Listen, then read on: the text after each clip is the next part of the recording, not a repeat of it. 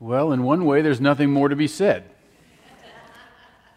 That was great.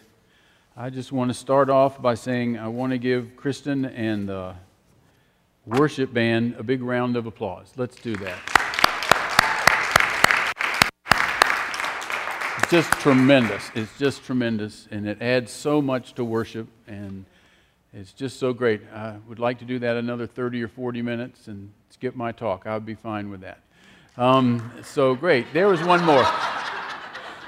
So Josh is going wild on the duties. He was supposed to help me up from the floor, but it's that good. It really is that good.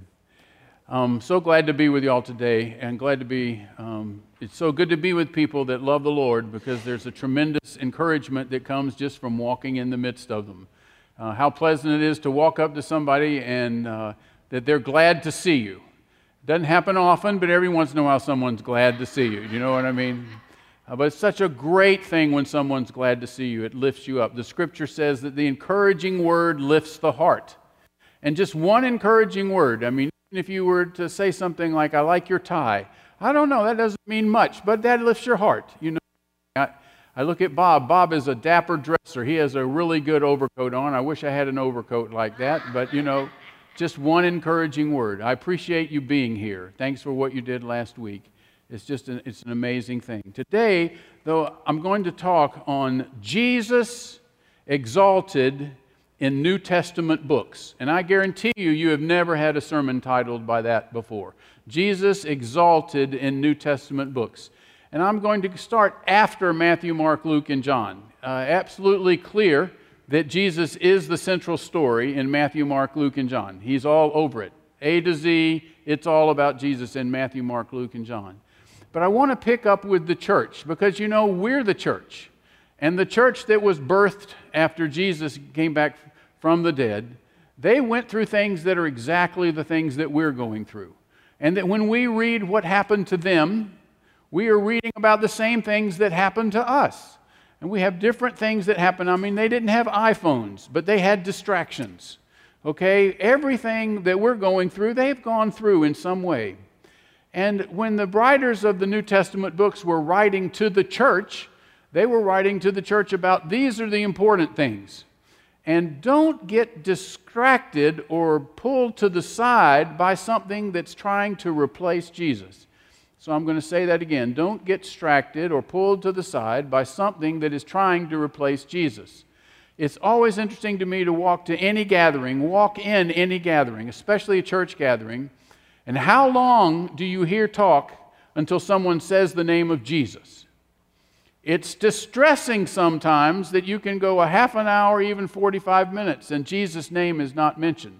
I was in one meeting not too long ago. They had a bunch of church people here, and they talked about the vitality of the church 26 times without mentioning the name of Jesus.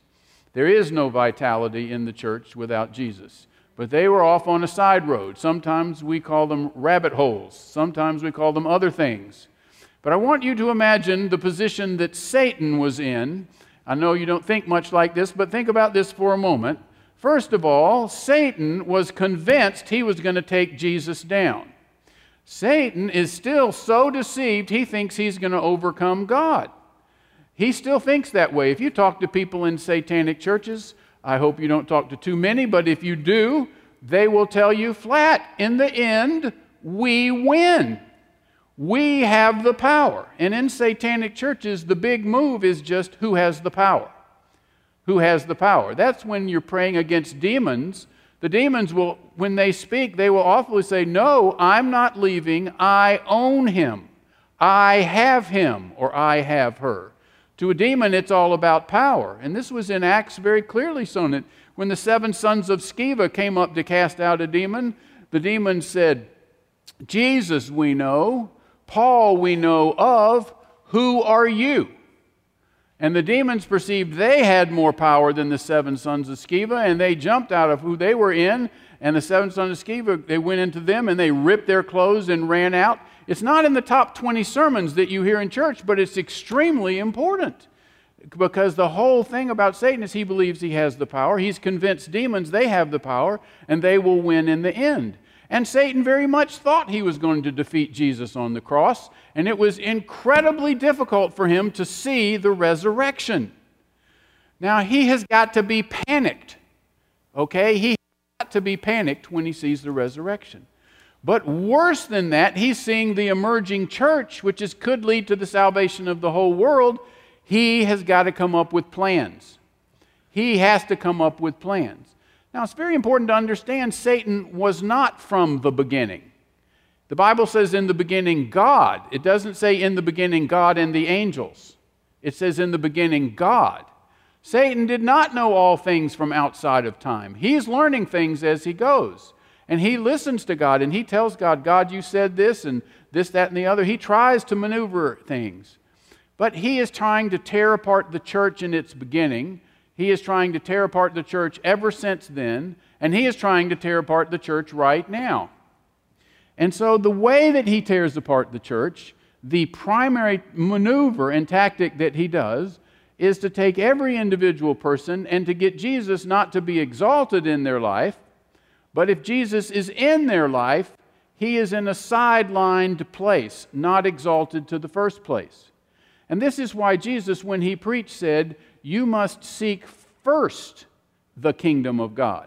Not seek the kingdom of God, but seek first the kingdom of God. Jesus cannot be sought after as an alternative or as one of a multiple of choices. He is singly the fullness of the Godhead who dwelt in bodily form, and he is singly above all rule and authority in heaven and earth and under the earth. Singly, uniquely, the only begotten of the Father. Now, if Satan can come through and unexalt Jesus from that position, then he's taking him down from being fully equal with God and has taken away his divinity and pushed him over to the side and now Jesus can be consulted, Jesus can be listened to, but he's only one of many voices. And so this is what's done in Islam. You know, Islam says, oh, yeah, Jesus, absolutely. He walked the earth, he talked, even what they said in the New Testament, yeah, that's what happened. He was a great prophet. Yes, Jesus was a great prophet. Not as great as Mohammed, but still, he was a great prophet. And you say, well, do you believe he was the Son of God? Absolutely not. He is not divine, he is a great prophet. The distinguishing point between Christianity and every other religion is that Jesus is uniquely the Son of God, equal with God. Separates Christianity from every other religion. And many other religions acknowledge that Jesus walked the earth. So Satan would try to get us to the place that Jesus is a factor but not the exalted one, not the unique exalted one, but a factor. Once he gets us to that level, he tries to go, let's make him a smaller and smaller and smaller factor. So you need to deal with Jesus at weddings and funerals. Let's try to minimize it down to that. They'll talk about Jesus at weddings and funerals, and that's all he is in your life. That's where he's headed. That's where Satan's headed to minimize Jesus. God is always exalting Jesus, Satan is always minimizing Jesus. And he would like to take him all the way out. So, this is reflected in all the books of the New Testament. Now, I'm not going to get through all the books of the New Testament, but I'm going to talk about several of them.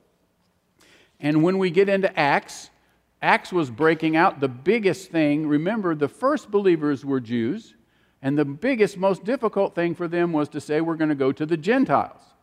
I'm looking around. I think we're all Gentiles in here. There may be a Messianic Jew scattered in, but I don't see you. So the idea of coming to the Gentiles was absolutely ridiculous to the Jews because they were the chosen people. The Gentiles were defined as the unchosen people. So they were even unclean. You couldn't even eat with them. That's pretty strong. They were unclean. So, what the scripture says is that the Jew, Jesus said, Tarry in Jerusalem until you receive power from on high. And these words were very important. He said, And then you shall be my witnesses, not to Jews here, Jews there, and Jews everywhere. That's not what it says. He says, You shall be my witnesses in Jerusalem, in Judea, and to the ends of the earth, that all would hear. And there's several great verses in the Old Testament that says of Jesus, and he will be a light to the Gentiles, it says of the Messiah. So in the New Testament, when, when Acts is getting going, the huge big things happen. First, the infilling of the Holy Spirit was gigantic. And Jesus said, Don't go till you get that. That the Holy Spirit, the Spirit of Jesus, would come inside of them and so transform them that they would have power. And they spoke the word, and they spoke the word when people wanted to stone them, and they spoke the word. I, you know, I, it, it, you know, when Paul shares about things and he's talking about his life, he talks about how many times he was beaten with 39 lashes, five times, and he was stoned. This is very bothersome. Multiple times he was stoned. So, Deborah, if I got stoned one time, I mean, I just one good stoning where they took me to a pit, hit me with a hundred stones. I'm telling you, you would hear about it every day of my life from then on. If I just got stoned one time, Paul was beaten five times with 39 lashes.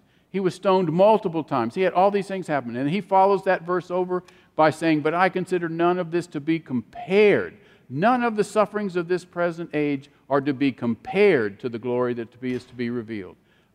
I got smashed. Yes, so what? It's a little thing. It's a little thing. It would have been a big thing to me. It was a little thing to Paul because he was so close to Jesus. I really like it when he said he's reached the place that he was so close to Jesus that he could stay or leave. He said, For me to live is Christ, for me is to die is gain, and I am caught betwixt the two. Whether to stay here with you, which is better for you, or to go on and be with Christ, which would be wonderful for me. But for your sake, I'm going to stay. He had an option. Now, uh, Josh, I don't want to cast dispersions or anything, but if Jesus gives me that option this week, I will not be here next Sunday. Okay? I mean, I'm, I'm make sure Helen's got plenty of money somehow, but I'm afraid it's not going to work out that way if I'm given that option. Paul had that option, and he stayed. Now, I probably would feel so guilty that I knew Helen would smash me if I leave, so I'd probably stay. But, but what a tremendous closeness with the Lord. Nothing like what we talk about in a regular Christian life. And so when Peter was preaching to all these people, he said, I want to make sure there's one clear thing you understand. And this was Acts 4:12. And if you don't know this is a memory verse, it should be in your top 30. It's a great verse, Acts 4:12. And there is salvation in no one else, for there is no other name given among men by which we must be saved and there is salvation in no one else, for there is no other name given among men by which we must be saved. Now, why was this important? Because when they were going out in Acts, they were hitting all the pagan cultures.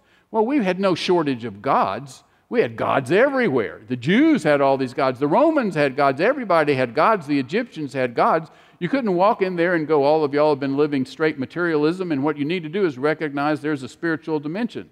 No, they were all in the spiritual dimensions. They prayed to all sorts of gods. And one time, Paul came into a, I forget which city in Greece, and he looked down and he saw all the statues. And the last statue said, To the unknown God, because they'd made a statue in case they left a God out. They didn't want him to get upset. And so Paul started off his sermon and said, I came here to preach to you about the unknown God. And oh, by the way, the unknown God is the only true God, and all these others are fakes. But he opened the discussion by saying, I'm telling you about your unknown God, because you know there might be another one. Well, there is another one, and it's the only one. So, Jesus, it had to be said of Jesus that he was the singular way to be rescued. He was not one of multiple ways. So, when we look at our culture today, what does our culture say? If you come up to someone and say, Well, I've got peace with God, it's a great thing, I'd like to share it with you, they go, Well, I'm happy for you that you have found your way implying that there are 80 billion ways and I'll find my way.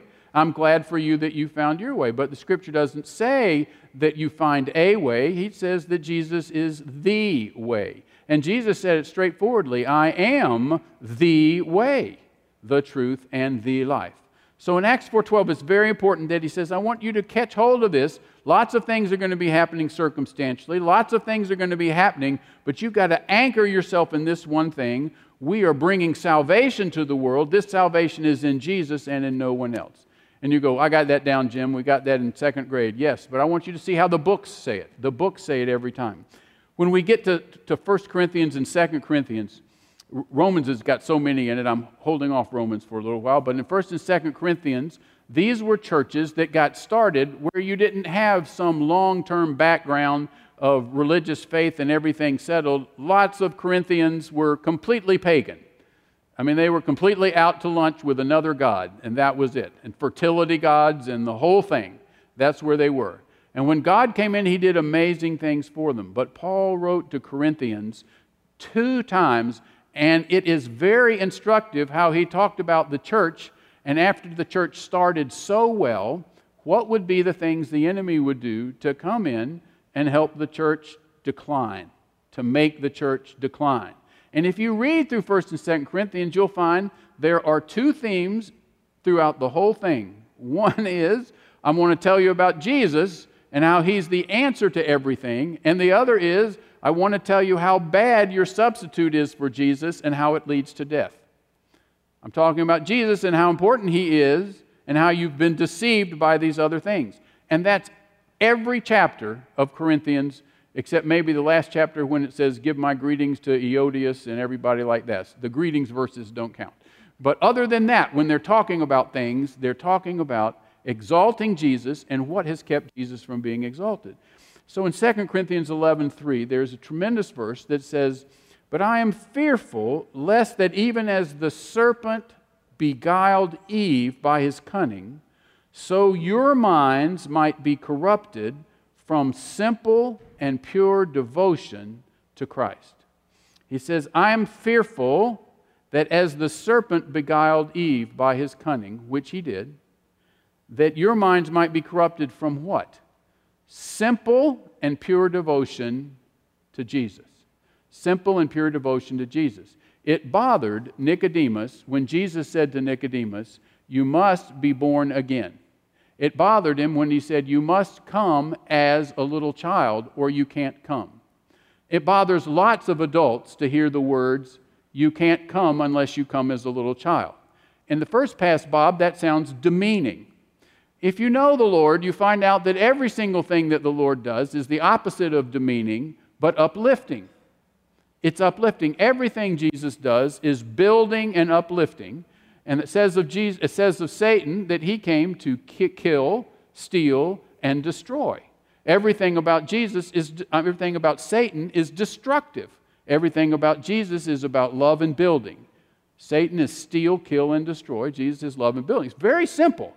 But yet we believe lies when we come to Jesus that he's demeaning. He doesn't recognize I have a college education. I don't have to go back and be a little kid. I'm intelligent. I can think. Put the proposition in front of me. I can handle it. Jesus said, Unless you come as a little child, you cannot enter in. But when a little child comes, they do not demand the details on the mechanism, they move from their heart. Okay, I, if, if my mother told me, We've got money for you to go to college, don't you worry about it, and I'm a little child, I do not worry about the mechanism. I just say, My mom said she'd take care of it. And so that's where we are. And I don't go back. What would you do if you had a four year old that came into you and, and let's just say, I don't, I'm going to use a, a, a, a Susie and Jane Smith, not to jump on anybody, but Susie and Jane Smith were talking one night about how to make their budget work out and seemed to be stretching a little bit to make the budget. And their four year old overheard the conversation and went back to, their, to her room and said, Oh gosh, I'm a tremendous burden on mom and dad. And she was worried about it and upset. And the next morning she came down to her parents and said, I heard you talking last night and I realized that I'm a tough load. And um, I, know, I know that um, Katie, you can see Abby doing this. And so coming down and saying, I know I'm a tough load on you, and so I've decided that I'm not going to eat every other day in order to lighten my burden on the budget. What would you do if you had a three or four year old that said that to you? You would pick them up in your arms and say, I have all things prepared for you to eat. I do not want you to think twice about not eating every other day to make it easy on me. And you would want to make sure that that child was confirmed and affirmed to relax because this is something that's taken care of for you. And for you to be worried and anxious about that is terrible. That is our Heavenly Father. and we come to Him with our solutions on life and our solutions on things, and He treats us just like that mother treats that third, th- three or four year old. He said, Don't you know if you'll seek first my kingdom, all these other things will be provided? I'm, I'm always amused by the fact that um, when people come up and they say, Well, there can't be a God, because if there was a God, God would never have let there be evil in the world. So, since there's evil in the world, there can't be God. Well, the first thing is there's evil in the first creation, but we're in line for two creations. God did not do one creation. The Bible says He does two creations. And that the first creation is the creation we're in right now. There's a reason that evil is in the world. I'll mention that in a moment. But in the second creation, there is no evil. There is no evil in the second creation. And you say, well, but the first creation's taken a long time. Our interaction with the first creation is no more than 100 years. I mean, or so. 80, 90, 100 years, just depending on who you're looking at in the congregation. Okay? We have a very limited time that we interact with this creation. Then how long are we in the second creation? Forever. Forever. We'll look back at this and go, that was just a whiff. It was a whiff. Just a whiff. Nothing. After we've been there six million years, Margie's going to turn to me and go, Weren't we on earth at one time? There, there's not going to be that. And you know what the Bible says? There won't even be memories of pain. No memories of pain. You can't go back and say it hurt then. You can't remember hurt. There'll be no tears, no evil.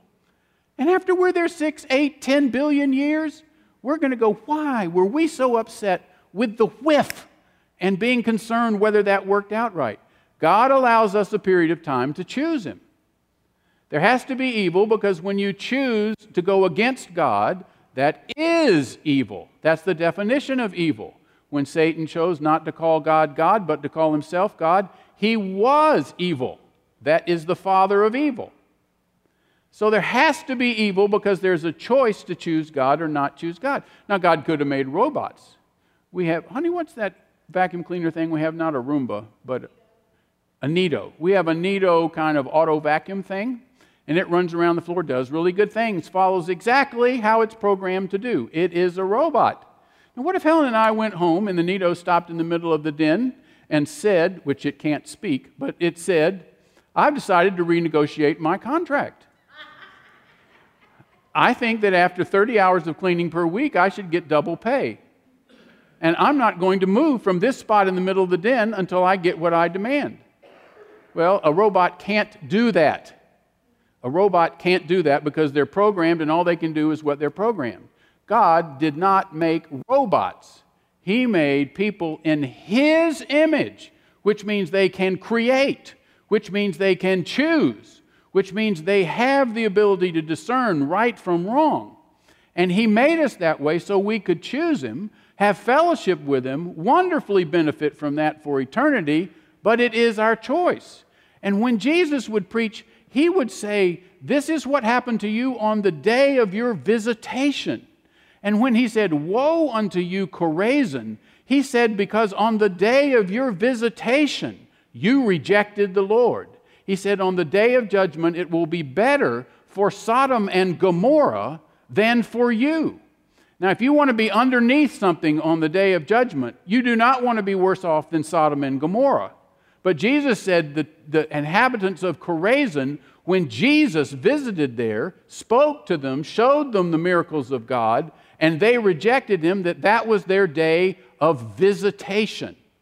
And the Lord does visit, He does give a chance to every person. He will judge fairly, but Jesus focused on this. Don't reject when the Lord comes. Everybody here has heard the Lord, heard of the Lord. We all have no excuse. Not one person in this room can go to heaven and go, It wasn't clear to me. No, sirree. I thought that Jesus was just like Superman and Batman. That's what I thought. No, we cannot say that. We have heard the gospel clearly. So it makes a difference that we have a choice to make. But this time is just a whiff. It's just a whiff. Deborah, Deborah's at Emory. When I was at Emory going through school, sometimes I would be in the middle of courses going, This will never end. Deborah, I want to tell you absolutely, it does end. It does end. It comes to the end. There will be a day you take your last final exam, and there will be great feelings inside of your body. Things you can't quite explain now, but it's a wonderful feeling because those things come to an end. If you have a little kid and they are screaming, it seems like screaming will never stop. Do you know that feeling? I know that feeling. It seems like it will never stop.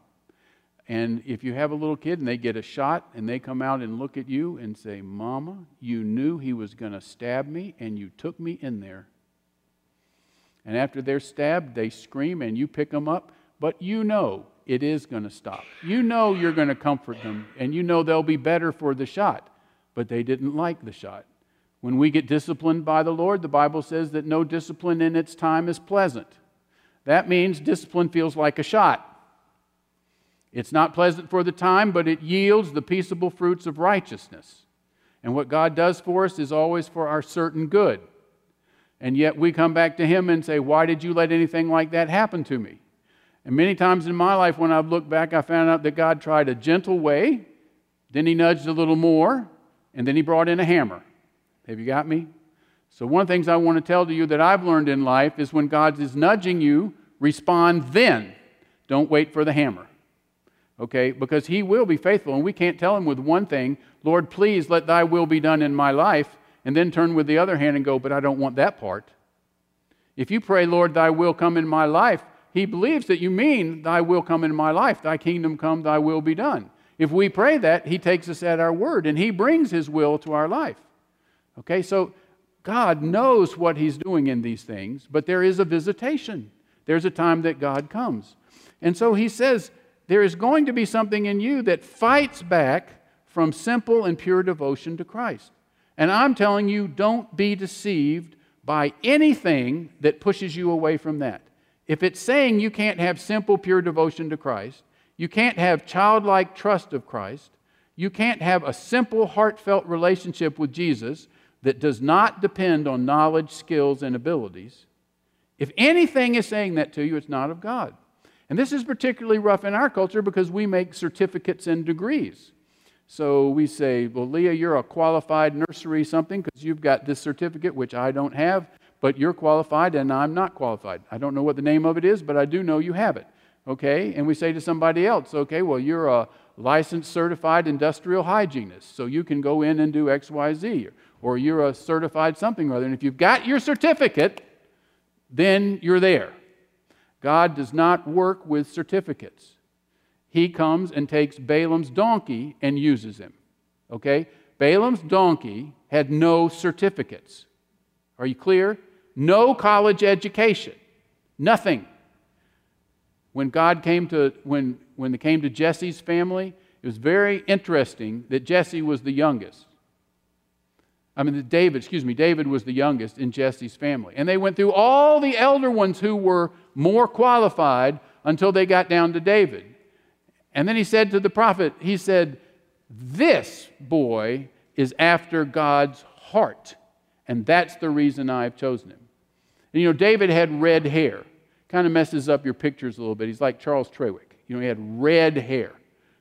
Red hair. How can you have a tremendous king of Israel with red hair? Well, maybe some of y'all can see that quite easily. It's just not the way I picture David. It's not in the Bible pictures that way either, by the way. But he had red hair, the Bible says. He had red hair, but his heart was for the Lord. And the Bible says in Samuel that man judges from the outside, which includes certificates, but God judges from the heart. Man judges from the outside, but God judges from the heart. God looks at people by the heart. It doesn't matter your knowledge, skills, and ability. He is interested in your heart. He can add knowledge, skills, and ability ad infinitum. That's not a big deal. But your heart has to be given to him. Um, so if I'd come up to Helen when we were engaged, or we weren't engaged, but my proposal for engagement had been like this. Well, I've looked over the finances. It turns out there are tax advantages to be married.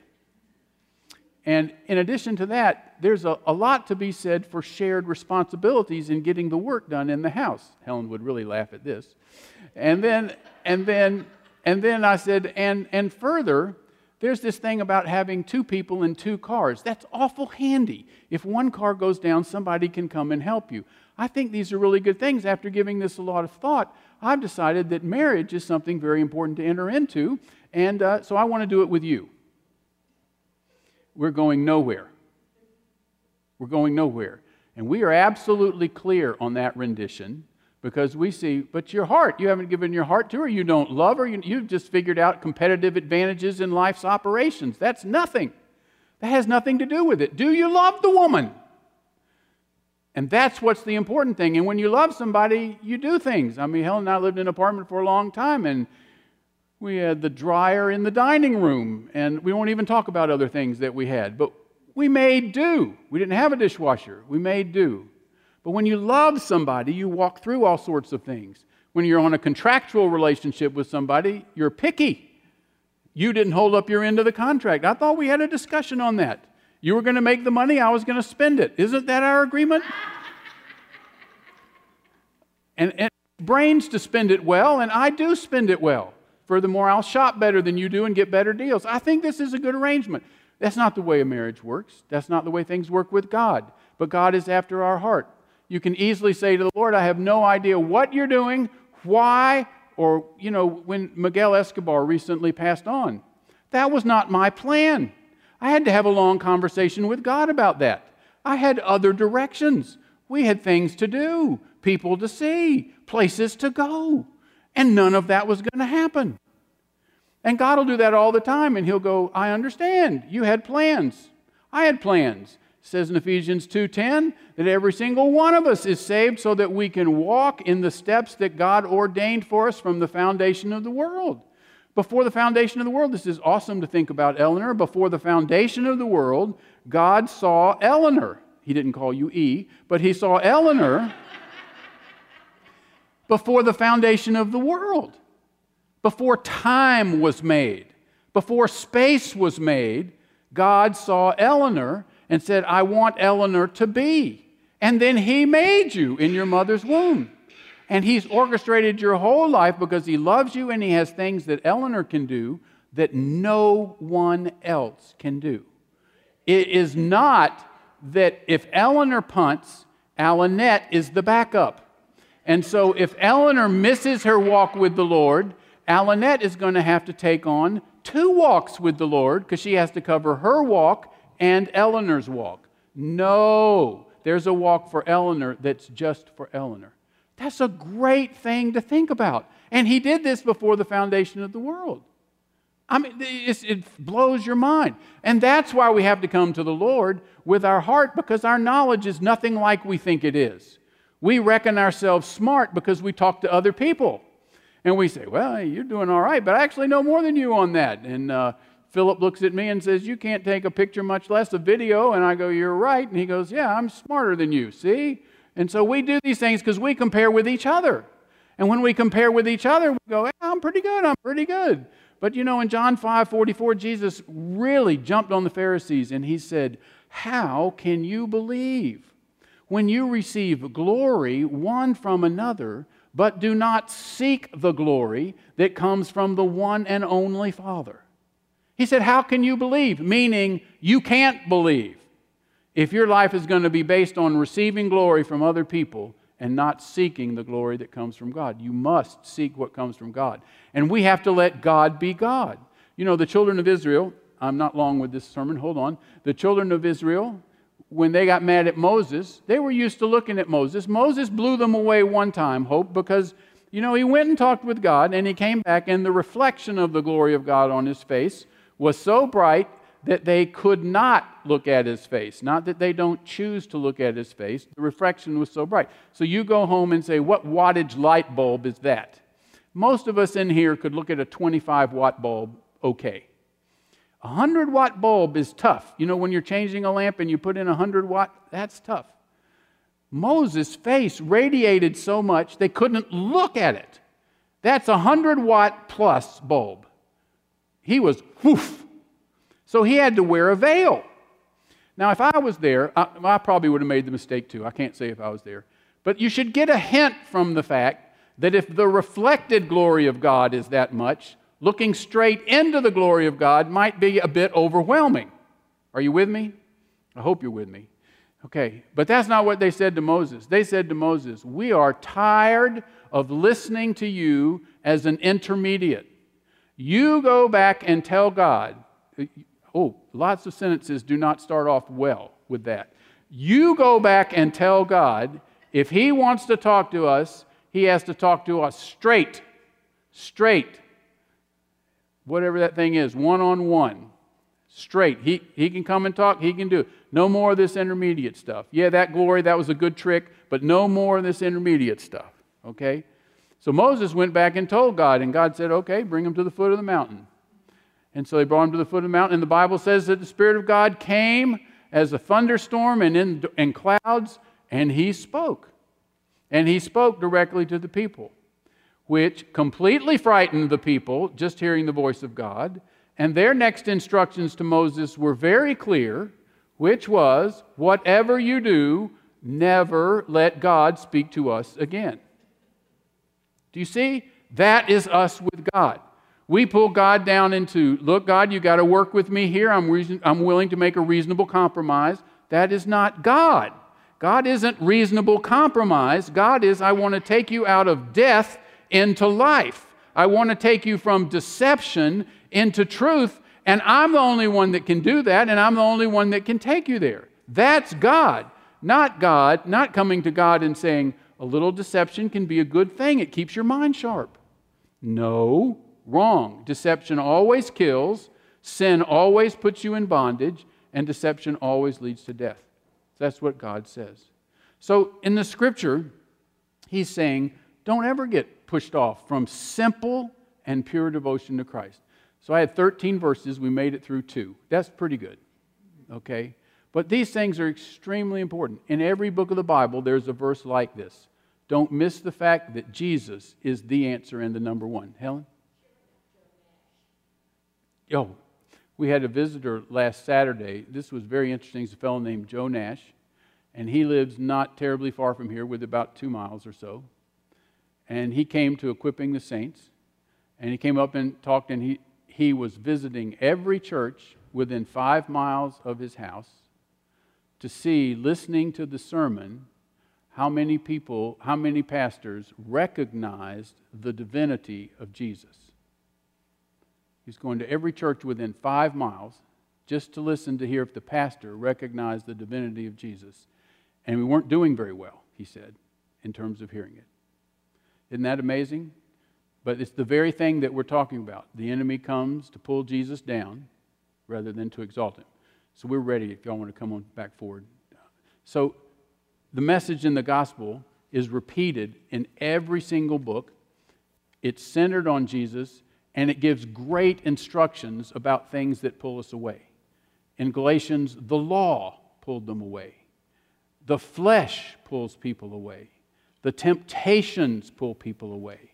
All these things are laid out in detail, but always right next to Jesus rescues. So that's what Jesus said He who commits sin is the slave of sin. But I came that you might have life and have it more abundantly. So he never gives us a problem without lifting us up. Whenever Jesus enters a situation, he never leaves you disconsolate. He always bends down and picks you up. But he never comes up to you and says, Elner, you're bad, bad, bad. He goes, Elner, this is bad. Let me fix it. Jesus always comes and fixes, just like he did with the woman in adultery. Go and sin no more, neither do I condemn you. He finds the sin and fixes you. Satan finds the sin and condemns you because the Bible says he is the accuser of the brethren and he does it all the time. That's what he does. Let's bow our heads. Jesus, we thank you that you alone are to be exalted to the highest place. We ask that you work within our lives that we exalt you to the highest place. Many things have happened to us. We tend to look backwards often more than forwards. We tend to regret more than to rejoice in the plan you have. We look back and say, Where I made mistakes. How often do we say, If I just would have something? And yet, Lord, you are the hope of today and tomorrow and forever. Let our eyes see you and rejoice in you. and be glad that you are with us and rejoice, Father, that you have a plan for us that is eternally glorious in your Son, Jesus Christ. I ask now you move by your Spirit within our hearts, change what needs to be changed, break down what needs to be broken down, rip apart that which has been covering and has been a deception. Now, as we have this time of prayer, we give you glory, we give you honor, and we give you majesty. In Jesus' name we pray. Amen. And the altars are open for prayer.